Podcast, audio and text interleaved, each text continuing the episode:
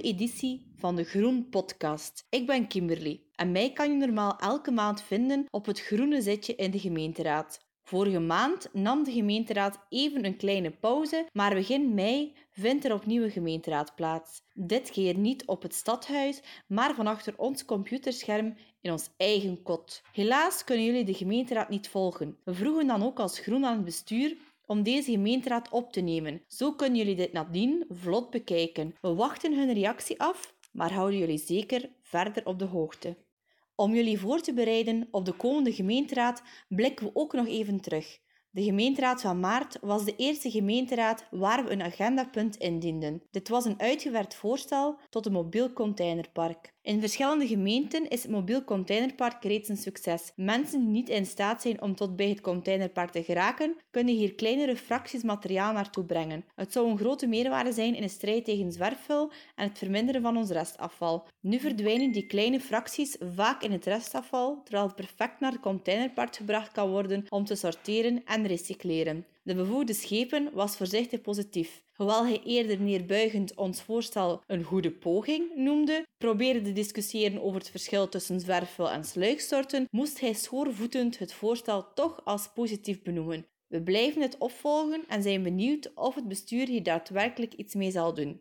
Daarnaast kwamen we ook tussen op enkele andere agendapunten. Om te beginnen het Sociaal Woonbeleidsconvenant. Je kan dit zien als een belofte van het bestuur om te voorzien in een bepaald aantal sociale woningen. We benadrukten hier het belang van sociale woningen en het vooruitkijken naar de toekomstige noden. We hadden echter een probleem met de komst van sociale woningen op Kom Zuid.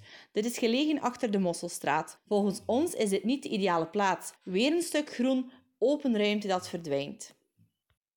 Daarnaast kwam een grote discussie rond de fietsstraat. Het bestuur vraagt om ons volledig achter de fietsstraat te scharen en dit te versterken aan de hand van een principieel akkoord. Agentschap Wegen en Verkeer gaf namelijk een negatief advies over deze fietsstraat. Hun argumenten zijn echter niet overtuigend. Daarom willen we met groen achter de fietsstraat blijven staan, maar betreuren we het feit dat er het afgelopen jaar weinig tot niets werd gedaan om de verkeersveiligheid te verhogen. We willen ons volledig achter een principieel akkoord scharen, maar vragen tegelijk een inspanning van het bestuur om nu actie te ondernemen. Er is nu actie nodig op vlak van verkeersveiligheid en we kunnen niet blijven wachten op de fietsstraat, want we moeten nadenken wat we nu al kunnen doen om dit aan te pakken in afwachting van de fietsstraat.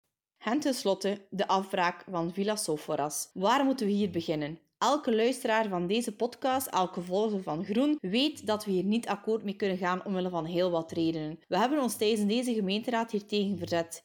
Helaas blijft het bestuur achter hun keuze staan. Dit was bijna onze podcast over de gemeenteraad van maart. We houden jullie verder op de hoogte rond de inhoud van de gemeenteraad in mei. Heb je nog vragen, suggesties, opmerkingen? Contacteer mij dan op mijn e-mailadres. Dit kan je terugvinden in het bericht bij deze podcast op Facebook, als ook op onze website. Maar wat in deze tijden vooral belangrijk is, Blijf gezond, blijf veilig, zorg voor elkaar en vooral blijf nog heel even in je kot. Tot snel!